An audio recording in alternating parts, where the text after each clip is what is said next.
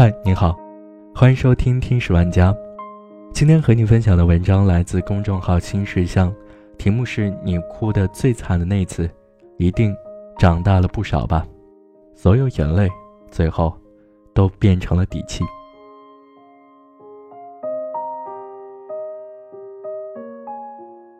每年春天，朋友圈都是很轻松的样子，满屏的花树、蓝天、湖海。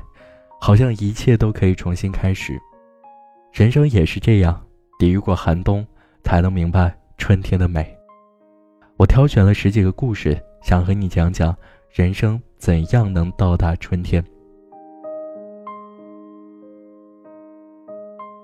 父母离婚后，我怕被同学嘲笑，老师说抬起头来。初二那年，陪父母办完了离婚手续，没请假。第二天，老师追问了很久，我才开口说了原因。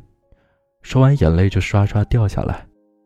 回教室后，因为哭过，眼睛红红的，也怕同学嘲笑，就低着头走。老师跟在我后面，悄悄说：“抬起头来，你没有错。”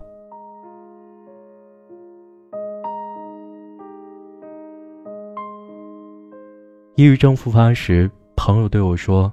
什么都没了，也没关系。我是个九零年的大龄未婚姑娘，去年抑郁症突发，当时一个朋友说：“活下去，什么都没了也没关系。”现在，每一次过不去时，我就告诉自己，活到明天就好。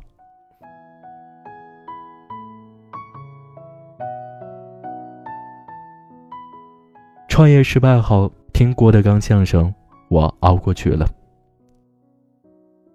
一五年十月，我创业失败，受不了这刺激。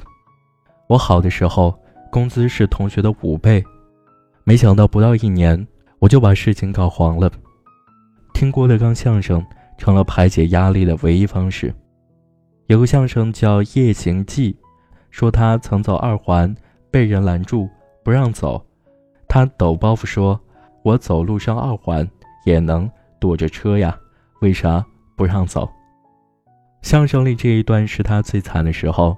当年他从天桥说完相声，公交最后一班已经没了，他就沿着二环往大兴家里走。晚上十一点一直到凌晨三点，那段时间，我就在郭德纲和于谦老师的声音中缓缓睡着，不失眠了。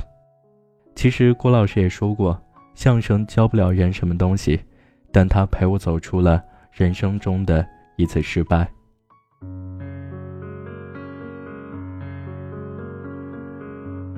九岁因为意外失明，盲校老师帮我打开了另一条路。九岁时，两个小伙伴打架，我在一边玩，突然被他们扔来的石头砸了眼，当时流了一脸血，就简单处理了伤口，没太在意。到了暑假，视力慢慢下降。开学那天，我爸还带我配了眼镜，以为近视了。再后来，我记得特清楚，八月十五早上睡起来，就一点也看不见了，像电视没了影像，灰蒙蒙的。去了北京的医院，医生说晚了。当时我除了怕，人是绝望的。我家在农村，但我总觉得自己可以靠画画走出这个家。去看一眼我最想看的海，那一下子我就蔫了。去了盲校，我偶尔写写画画，画的都是记忆中看的动画人物。有个老师看到了，说不相信这是看不见的人画的。他不断鼓励我：“你想做的事情，试一下就知道行不行。”我一直记得这句话。后来如愿去了青岛，也终于。见到了海，我尝了尝海水，感受到海的味道，是咸的。摸了摸海星，感受到海的形状是五角形的。听到海的声音，感受到海的大小是无边的。站在海边，我吹着海风，觉得它的样子是湿的。我没看到它，却能在心里画出海的样子。有段时间工作压力大，没想到被一家普通餐厅治愈了。去年有段时间实在写不出满意的策划案，交上去一个就被领导打回来了，压力很大，经常把自己关进厕所哭，对生活更没什么热情了。有天中午，我去公司楼下吃饭，餐厅挺普通。等服务员把饭端上来，发现盘子里都有当季的鲜花点缀，盘子边角还贴着一些流行的段子，一些安慰人的鸡汤。那会儿觉得生活充满惊喜，在困难时封闭自己，真是个错误的选择。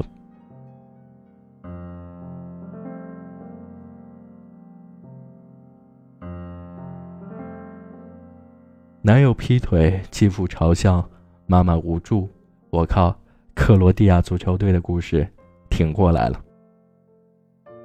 去年准备考公务员，考前一周，男友给我发了张照片，他搂着一个女人，说：“我们分手吧。”继父听说我分手了，有一晚喝多了就骂我没出息。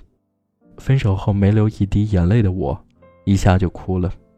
当时我想。如果公务员没进面试，我不如去死。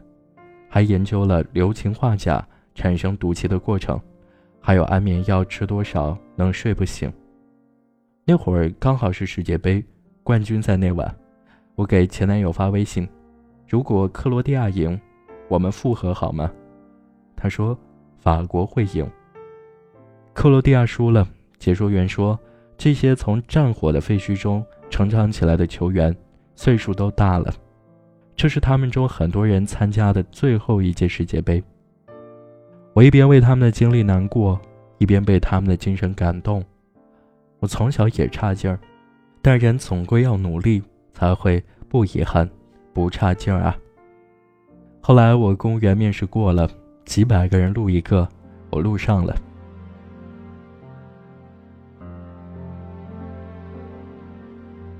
一个人过生日，这个陌生男人给我发了红包。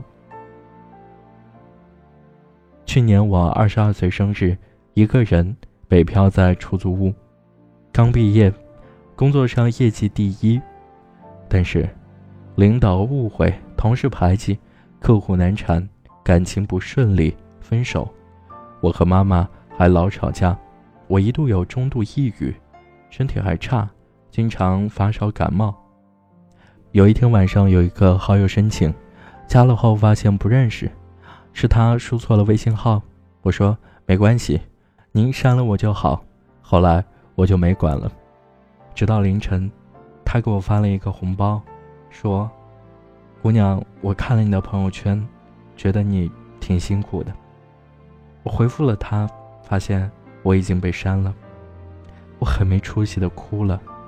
谢谢这位陌生大哥，你的善良让我相信未来可期，明天会好。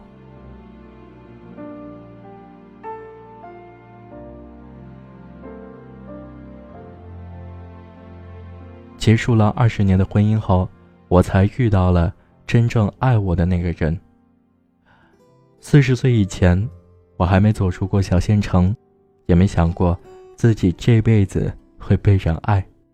没想到离婚一年后，我就遇到了比我小十岁的现任老公，是我的前同事。刚跟他来北京时，我连普通话都不会说，他一点点教我。有次他下班回来拿了本书《平凡的世界》让我念，他边听边说：“挺好的，你以后就这样和人交流。”他让我觉得，即便是四十了，也会遇到爱。有次爬香山，我们没走索道，下山我累得不行。他笑着说：“我给你个拐杖，先闭上眼。”闭上眼，他一下子把我背了起来。其实幸福是什么时候都能开始的。经历低谷的人会知道，那句话、那件事、那个人，对你真正走出来没有实际帮助，但他们的存在让我们感受到我们在低谷。有人在身边，因为有这些支点，我们最后就能走出来。而那些陪你走过低谷的，会成为你的力量。无论它是一句话、一个人，还是自己，他们会拉着你找到人生里的春天。